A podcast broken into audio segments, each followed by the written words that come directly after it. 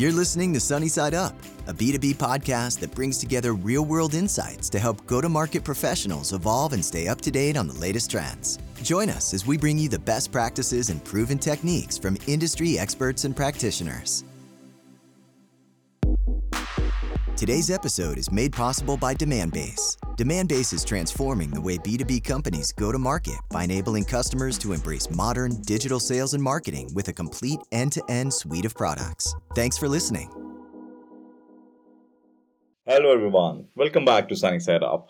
I'm your host, Shubhang Shekhar, and our guest for today is Suhas Uliyar, an industry leader working with Oracle, and we'll be discussing intelligent business automation and evolution of digital experience in the last 20 25 years. Suhas is a global VP at Oracle, responsible for multiple Oracle cloud services, including mobile, conversational AI platforms, integration, and intelligent process automations, strategy, vision, and execution. He is a seasoned executive with years of technical and business management experience in enterprise applications and platform, digital experiences, cloud platforms, and machine learning with a successful track record as both an entrepreneur in small startups and an executive with major industry leaders. Suhas has held leadership positions with SAP, Motorola Solutions, Spring Wireless, Dexterra, and Micromuse. Suhas, I am very happy to get this opportunity to discuss with you and your experience and learn a lot of things from you today. Welcome to the show, Suhas. Shubhang, thank you for having me. It's a pleasure to be on your show. Wonderful, Suhas. So I think we've had a couple of discussions of late. So I'm very eager to learn a lot, lot about your journey, your experiences, and your learnings from the last 20, 25 years. So before we get into that, so could you give us a quick introduction into your journey in this industry? Sure, Shubhang. So I've been very fortunate that my career to date has been a great mix of startups and large companies. And even in the large companies I work for, like you mentioned, SAP, Motorola, even now Oracle, I've had the opportunity to work on almost like a startup within a large organization on really some cool, new, innovative, and transformative technologies. So when I put all that together, right, I think the thread that runs through all the teams is a drive to simplify and scale the connections between people, process, and systems. I refer to automation as sort of the perfect mix of bringing people, process, and connections together to create like engaging and truly delightful customer employee experiences. So I've always sort of looked at that and I've always modeled my career and my team based on that. And I believe that the key to help people work in the application of the choice of the devices that they enjoy the most is while still maintaining a cohesive experience for everyone involved is extremely key, right? Uh, so if you're, if you're not going to use the application, there's no point investing in the application. And I have a saying which say the best interface is having no interface at all, right?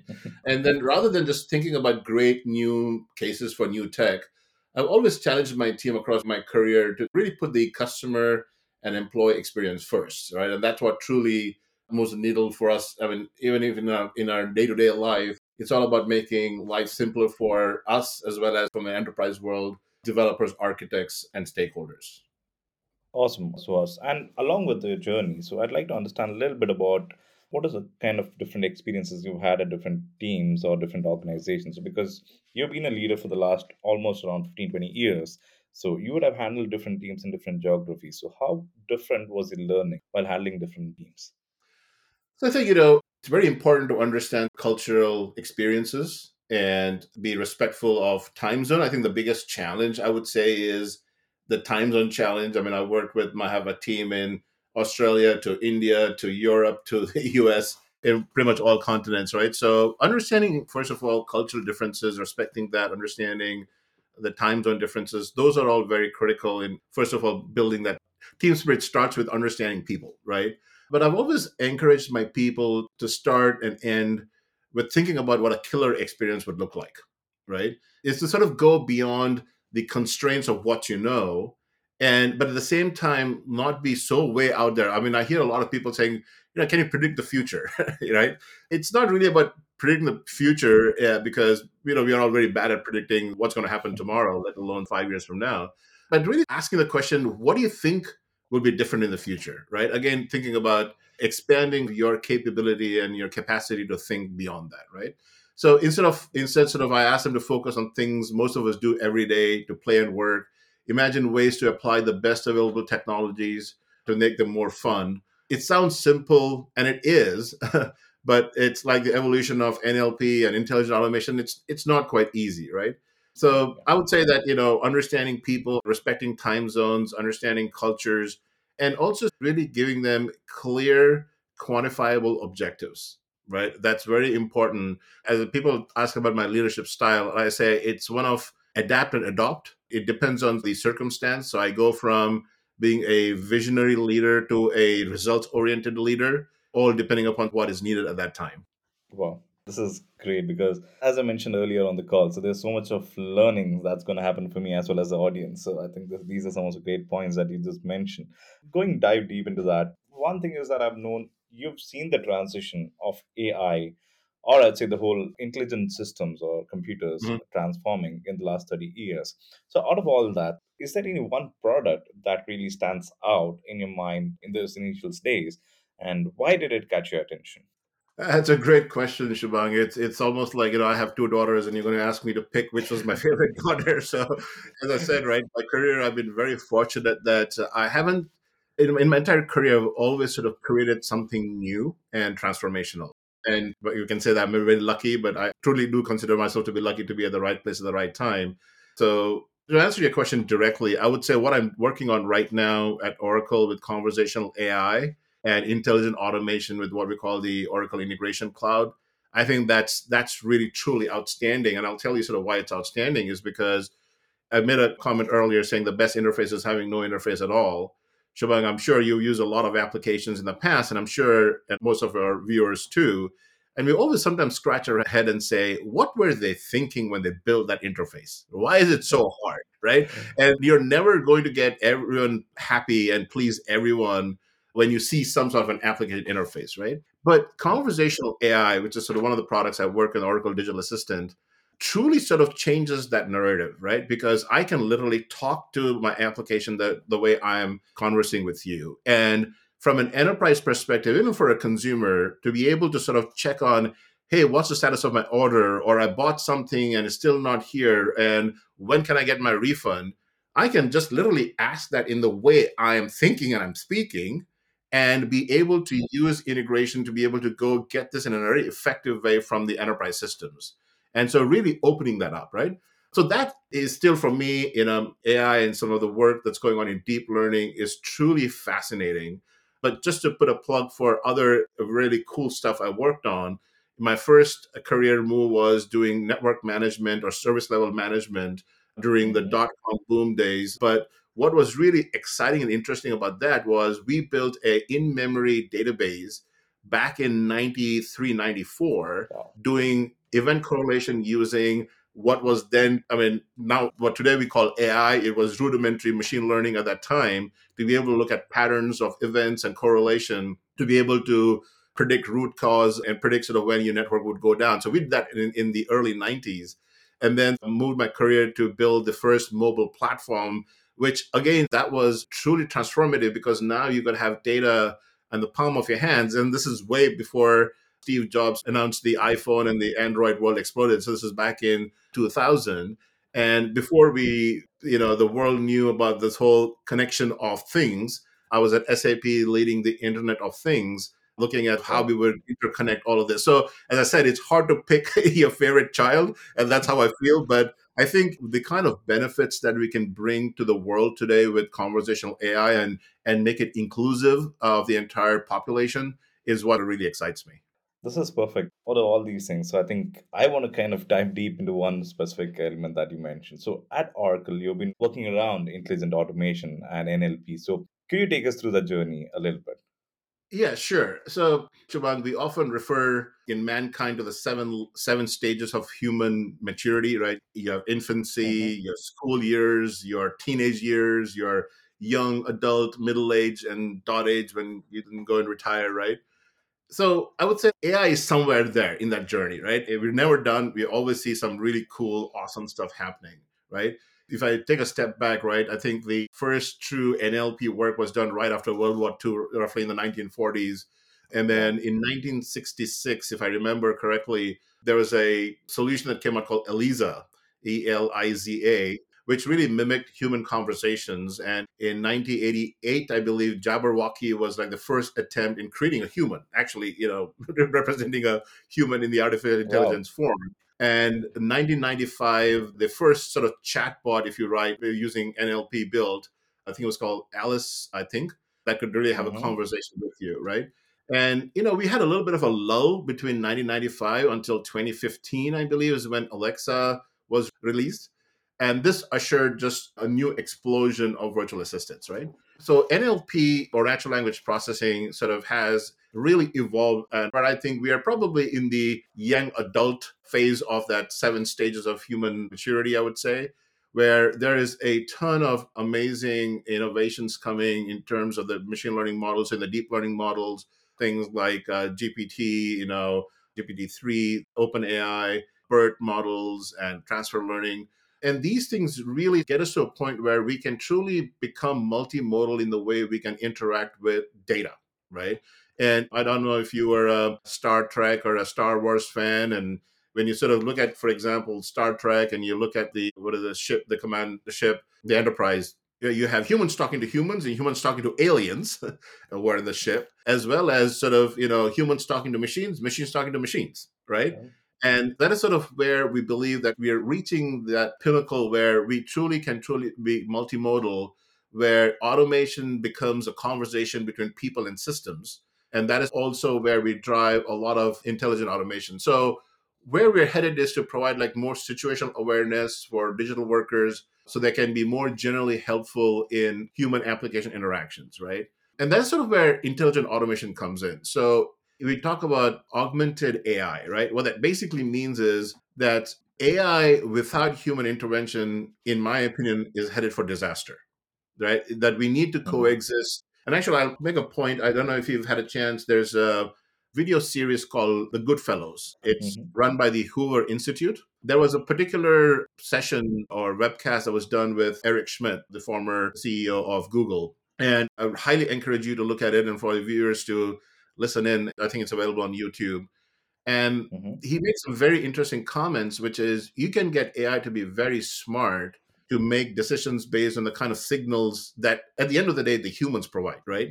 If the humans provide the wrong signals, AI is just going to give you the wrong answer or do the wrong thing. So in other words, if you have AI decide whether to launch a missile on a counterattack based on the signals mm-hmm. it's got without a human intervention, is that right or wrong? Now, I'm not getting into a course of ethics or anything, but do you completely rely on the human race's existence based on a machine deciding for yourself whether it should launch a counterattack? It could be the wrong signals, it could be something else, it could be who knows what condition we haven't seen, right? So while AI and all that is really headed in an amazing direction, there is sort of the human augmentation, which is quite critical into that. And then what I also believe is that API led application and data integration synchronize all these many systems to really help in this end to end process. So automating and combining workflows involved makes sort of life simpler for everyone involved. So that's where natural language processing and all that is really helping you drive the intelligent automation use cases. This is amazing to us. You've been talking about how AI or ML cannot be successful or cannot evolve without the human interference. So how, how about like we discuss a little bit about integration of people, technology, and services to create a successful product? Because I think you've been working around the similar goal at Oracle. So could you talk about like how integrate those elements? Yeah. So ultimately, you know, for AI, especially with deep learning, right? And you may have heard this uh, spoken by many leaders that data is a new oil or the data is a new currency. And what I would say is the deep learning algorithms and self learning algorithms have really sort of reached a new phase in the world of that maturity of AI, right? But in order for that to really truly be effective, it is the data that makes a difference. And so we also refer to as data is the new programming language for AI, right? It's no longer data scientists going and building a lot of algorithms. Yes, that'll continue, but it's mm-hmm. getting much more democratized where it's getting a lot more easier to consume sort of these AI APIs, if you like. And what's driving that AI API behavior is data, right? But what does data really mean? I can't just take like data in a database, feed it to AI, and say, oh, here you go, make hay out of it, right? Someone has to clean it up, has to label it, and make sure that it's in the context in the right way for the machine to interpret the data for your use cases, which means that that's sort of where the human involvement comes in, right? So, first of all, the human involvement is very critical as part of this overall pipeline process to make sure that the data that you've collected is clean, it's actually labeled in the right way. So then you can learn from it. And then even transfer learning, which is essentially the mechanism by which you learn from a certain model and inference another set of use cases through that model, right? So you're transferring your learning from one model to the other. But the basis of all that is a human or a set of humans that are able to really truly identify and label the data right. And the other area as well is I always believe that it's also validation, right? So we call it reinforcement learning, where it's you know when you grow up you learn something and you want to make sure that you have the approval of your elders or your colleagues to make sure you learned it the right way right? So mm-hmm. similarly you know as we look at this as we allow things to get more autonomous is the human involvement to make sure that yes what you it's like a reward system right? If you do it right i'll give you a candy right? It's almost like telling the machine that which is hey yes you got it right but then be able to also be involved as part of the exception handling process right? So it reminds me of a of a joke that I heard when I was doing my Internet of Things. Someone had forecasted that the factors of the future will basically consist of one man and a dog. And the dog is there to make sure that the man doesn't get involved and make mistakes. right? but jokes aside, this is where the humans being part of the overall value chain from a validation, but also from an input perspective is very critical. Amazing. And though we have discussed about the human part of automation, so could you talk a little bit about probably the last two, three years of effect that has had on this industry or in terms of automation? So currently we are in this phase of COVID and we are Mhm. still trying to make sure that it sub, sub um, reduces and probably like vanishes at one point of time. So could you talk a little bit about the digital life transformation since COVID and the human part of that automation around that? Yeah, I think that the from a technology and from a work perspective, I think the biggest shift that happened with COVID is, of course, working from home, right? And working from home, it's not only impacted sort of the enterprise day to day life, but also the way you service your customers, right? Because your customers are also either at home. And so online stuff has just expanded beyond belief, right? And so the biggest shift that our customers have seen is the pivot to digital engagement first. So the Mhm. whole digital transformation process has just accelerated by whatever big portion, but everything has gone digital, right? And even in areas where we've sort of started making, I don't want to use the word compromises, but we've been able to be flexible and rethink, for example, telemedicine, right? I mean, no Mhm. one, yes, I mean, with you have to still go to the hospital if you have COVID and all that stuff. But if you look at other states, I like simple sniffles or a pain, you would still go in person and go to the doctor, right? But even in this this current world where things uh, in certain countries or certain regions are close to normal or or not as bad is probably the word term I would use, or even in a post-COVID world, telemedicine is here to stay, right? And Yeah. it's it's helping drive down costs. You know, for me, it's happened to many times when I'm, I'm on calls. I have, a, I have a doctor appointment. Suddenly, I remember, oh my god, I got a doctor's appointment. I got to rush, and I'm late. Right? There's no concept of being late here, right? right. So these things and include and you can take any vertical from retail to finance, right? Everything has sort of gone digital. But just 16% of executives say that their company digital transformation is succeeding. And so why is that? It's basically because they haven't really thought through the right architecture of what needs to get done, right? Enterprise systems are not architected in a way where you can just plug and play, right? They're, they're going from a lot of, I mean, think about going from analog to digital. That's that's the level of transformation we're talking about here but and so it's the onus is on vendors like us to make it as simple as like a smart home i mean you know today your tv is smart your thermostat is smart your doorbell is smart you have cameras security cameras are smart your fridge is smart but just think about when you bring this into your house i mean with iot my house is completely connected to the internet but you bring something in in the ease at which you can integrate this into alexa right i can say hey alexa turn on my porch lights on right Hey, Alexa, Mhm. turn my TV off, right? Yeah, it's just making me lazy, but what I'm trying to get to is the ease of plug and play that you have. And we need to be able to get that because we do believe that those that the digital leaders that have transformed are seeing almost a two, about a 1.8% higher earnings in their growth than digital laggards, right? Just almost double the growth in the total enterprise.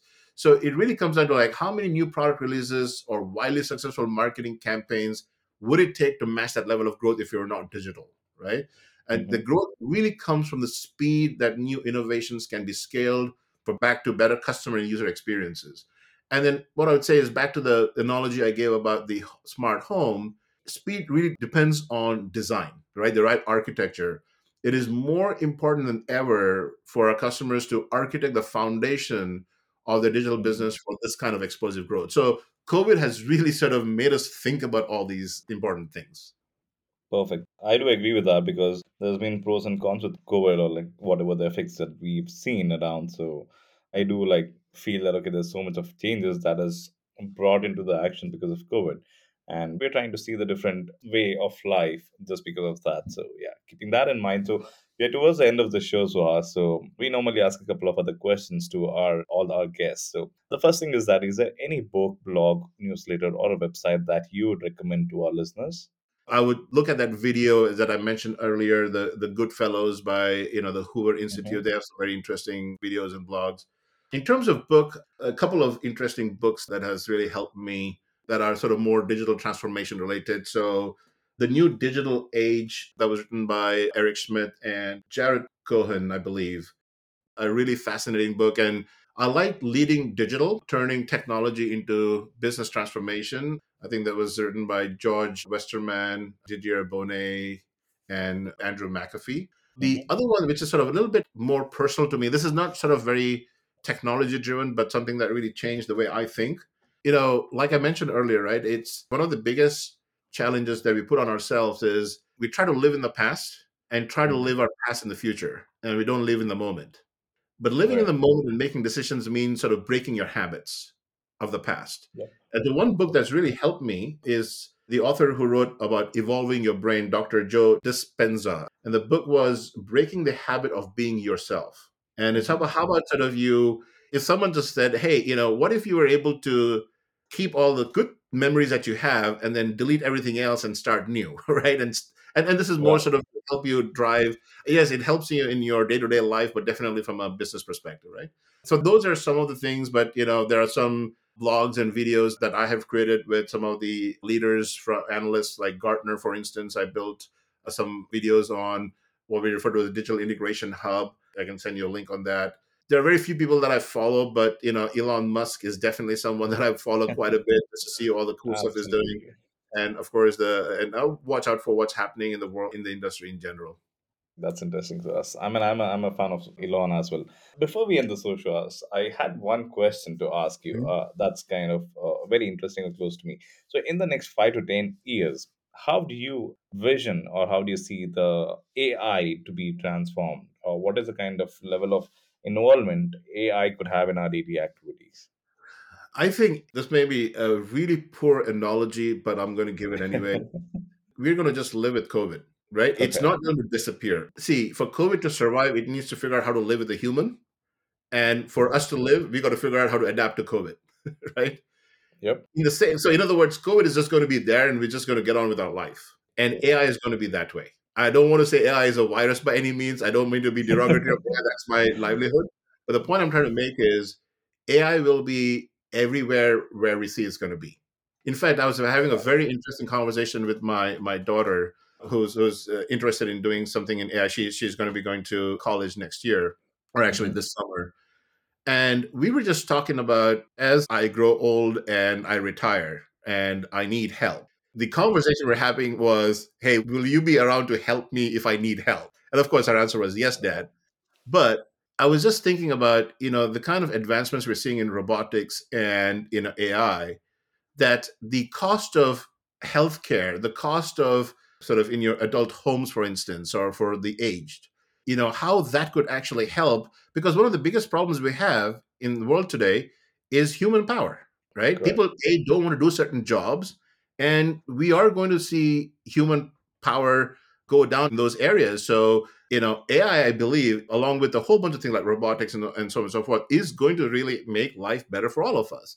And it's going to be there in everything we touch and feel today, right? So, and yeah, there are always going to be some repercussions of it, but I think that'll be more positive than than negative. Of course, it's like anything else. In the wrong hands, anything can go bad. But I remain very optimistic about how it's going to change the world. And you know, who knows in the future? Maybe I'll be broadcasting from Mars. Absolutely. If Elon Suhas. I mean, can help us. truly amazing. I think I've had a great time talking to you today, Suhas. I mean, it's a, it's truly a pleasure to have you as a guest on our show. Any other quick thoughts before we end the show? No, I think I said everything, and it was. I really enjoyed being on your show, and uh, thank you for uh, making time. It was fun chatting with you. The pleasure is ours, Suhas. Thank you so much for coming on the show once again. I look forward to connect with you, with you soon. And I think there's a last question. So, how can actually our audience connect with you after this recording? My Twitter handle is probably the best at s uliar. So at initial S U L I Y A R. That's probably the best. Awesome, Suhas. Wonderful. Then, thank you for coming on the show once again. You're very welcome. Thank you. Thanks so much for tuning in to this episode of Sunny Side Up. If you liked what you heard, please rate and review us and subscribe to our show on iTunes, Spotify, or wherever you consume podcasts. You can also find us on YouTube and Demandbase TV.